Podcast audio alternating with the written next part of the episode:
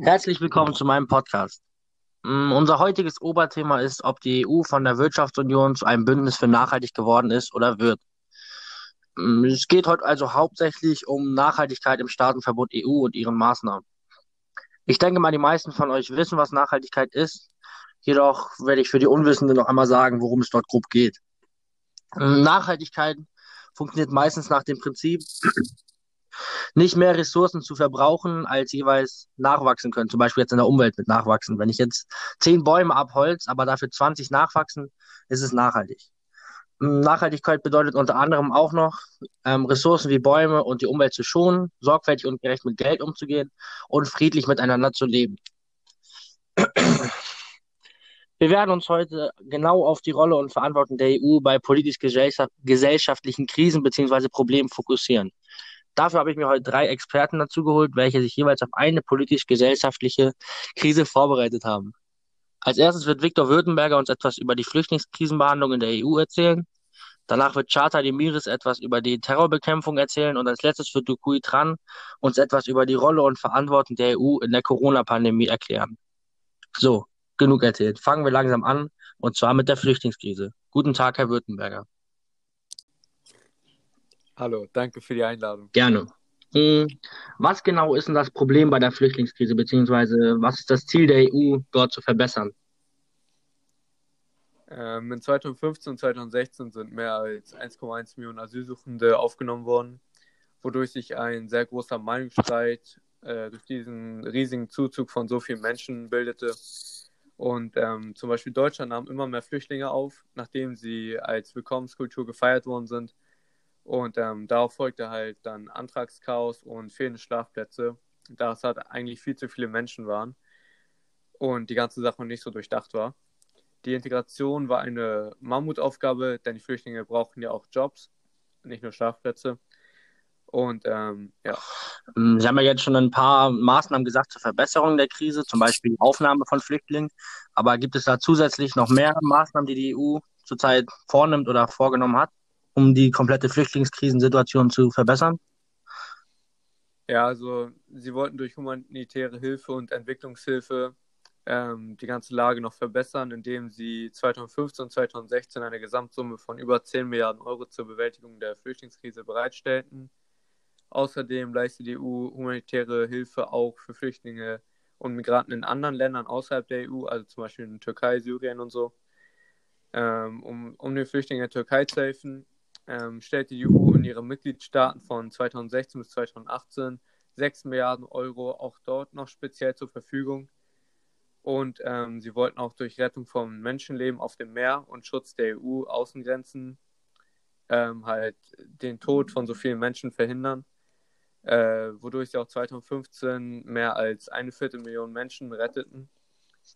Das hört sich ja schon mal recht vielversprechend an. Ähm, würden Sie denn sagen, dass die Europäische Union in der Flüchtlingskrise nachhaltig handelt bzw. gehandelt hat? Ähm, also die EU hat das Notwendigste halt getan, was, was möglich war, ähm, hat jedoch aber erst spät aufs eigene Volk gehört, ähm, welche auch überfordert waren natürlich mit der neuen Situation und den vielen Menschen, ähm, welche in Ländern hinzugefügt worden sind. Ähm, auch wenn sie viel neu gebaut haben, aufgrund der mangelnden Schlafplätze und so, haben sie trotzdem nachhaltig gehandelt, denn es war halt eine wichtige Maßnahme, sonst wären die Leute ja obdachlos gewesen. Ähm, und außerdem geht es hier halt um Menschenleben, ähm, wo die Nachhaltigkeit auch ruhig mal in den Hintergrund geraten kann, ähm, solange man es schafft, diese auf Hilfe angewiesenen Menschen zu retten. Und ähm, wenn man halt über das Thema CO2-Ausstoß und so redet, ähm, klar wurden halt die Boote aufs Meer geschickt, um die Leute zu retten, aber das ist eigentlich sehr gering und ähm, darüber braucht man nicht, gar nicht weiter diskutieren, dass es irgendwie umweltschädlich sei. Da kann ich Ihnen zustimmen. War ja schon mal sehr informativ von Herrn Württemberger, aber um das hier möglichst knapp zu halten, dass ihr euch keine halbe Stunde vom Podcast anhören müsst, machen wir zügig weiter mit der Terrorbekämpfung. Moin, Herr Demiris. Guten Tag, Herr Herrmeier. Mm, Was genau ist denn grob Terror? Also was versucht die EU da zu bekämpfen? Also Terror ist im Grunde genommen die Verbreitung von Angst und Schrecken durch angedrohte Gewalt von anderen Menschen. Also die versuchen, andere Menschen halt in so in Anführungszeichen lahmzulegen. Und ähm, wie genau versucht die Europäische Union, diesen Terror zu bekämpfen, also die Angst möglichst klein zu halten? Also die sogenannten Mitgliedstaaten der EU, der Europäischen Union, haben sich dazu verpflichtet, den Terrorismus zusammen zu bekämpfen und ihren Bürgern halt bestmöglichen Schutz damit zu bieten.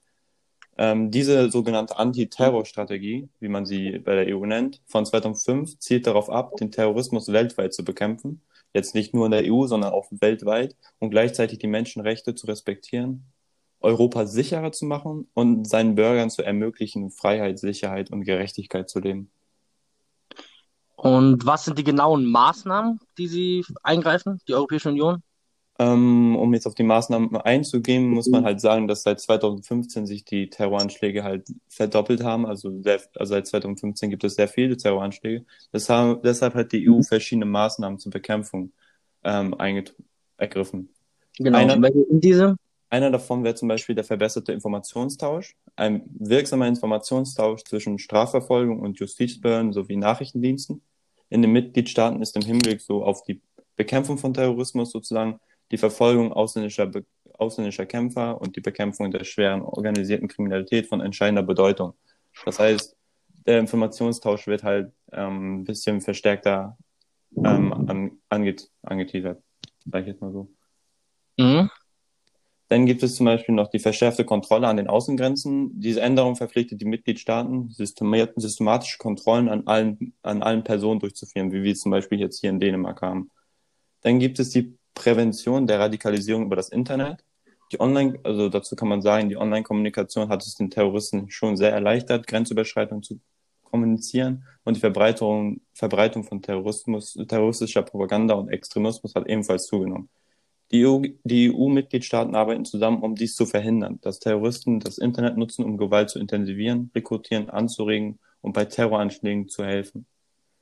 Dann habe ich zum Beispiel noch die verbesserte Kontrolle von Feuerwaffen. Ähm, dazu gab es ein Abkommen, das im Juni 2019 ähm, in Kraft ges gesetzt wurde. Da hat man ähm, sozusagen ver verabschiedet man den Rat neuer Regeln, um explosive Vorläufer auf die breite Öffentlichkeit zu beschränken. Das heißt, dass man die ähm, Waffen oder die ähm, Bomben halt nicht mehr so leicht an andere Menschen übergibt. Damit soll sichergestellt werden, dass verdächtige Transaktionen in der gesamten Lieferkette ordnungsgemäß gemeldet werden, sodass jeder halt davon Bescheid weiß, wenn etwas ähm, in der Art passieren sollte. Denn zu guter Letzt gab es noch die Digitalisierung der justiziellen Zusammenarbeit. Das heißt, immer mehr Kriminelle und Terroristen setzen Technologie ein, um Verbrechen zu planen und auszuführen. Infolgedessen verlassen sich die Behörden zunehmend auf elektronische Beweise, um Kriminelle aufzuspüren und zu verteilen. Die EU formuliert derzeit neue Regeln, um einen wirksam, wirksameren Mechanismus für den grenzüberschreitenden Erhalt elektronischer Beweismittel zu gewährleisten. Das sind jetzt erstmal alle Maßnahmen, die die EU halt getätigt hat seit 2015.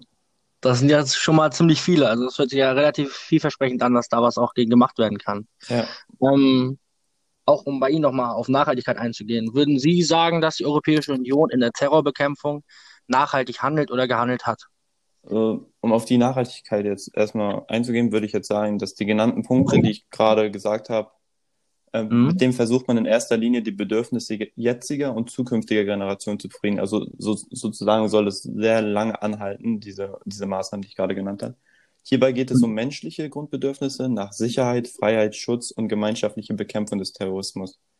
Um jetzt nochmal deine Frage explizit zu beantworten, würde ich sagen, also würde ich abschließend sagen, dass die EU meiner Meinung nach etwas zu spät gehandelt hat mit den ganzen Maßnahmen und die Situation erst langsam in den geeigneten Soll bekommt, wo es halt ein bisschen sicherer ist.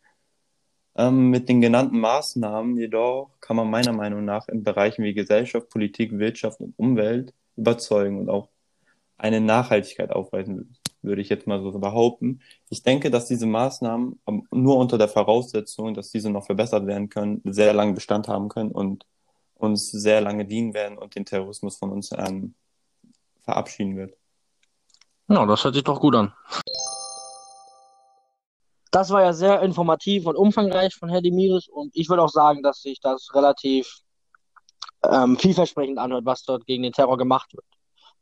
Um jetzt aber nochmal zum Abschlussthema zu kommen, werden wir nochmal über die aktuellste der ganzen Krisen reden, nämlich die Corona-Pandemie. Dazu begrüße ich Herr Tran. Guten Tag. Hallo Herrn Hameyer, danke für die Einladung. Sehr gerne. Was genau ist denn das, äh, was genau ist denn die Corona-Pandemie, beziehungsweise was war der Auslöser hierfür? Also die Corona-Pandemie kam zustande durch den Coronavirus.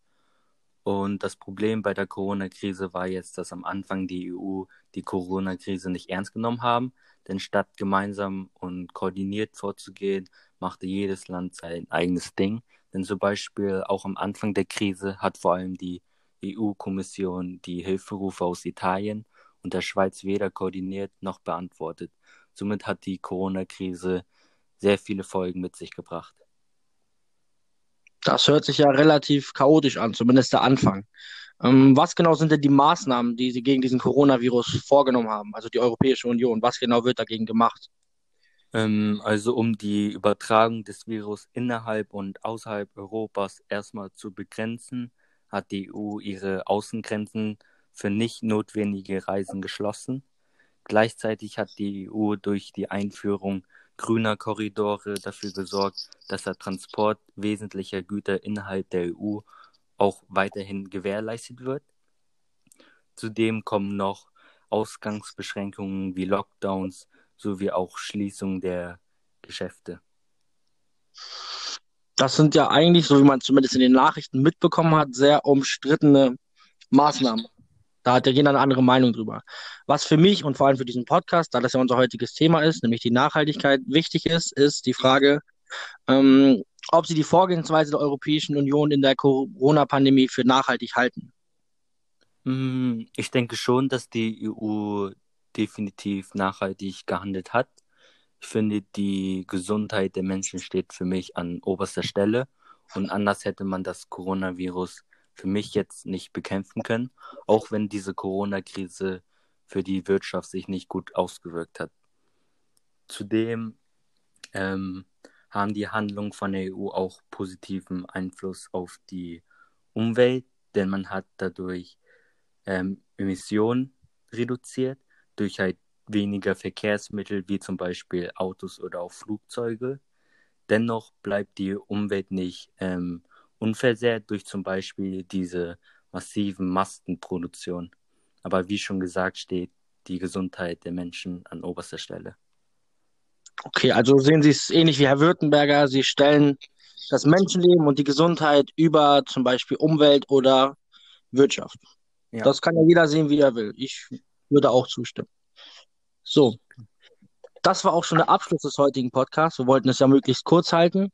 Ähm, Danke, dass Sie zugehört haben und bis zum nächsten Mal.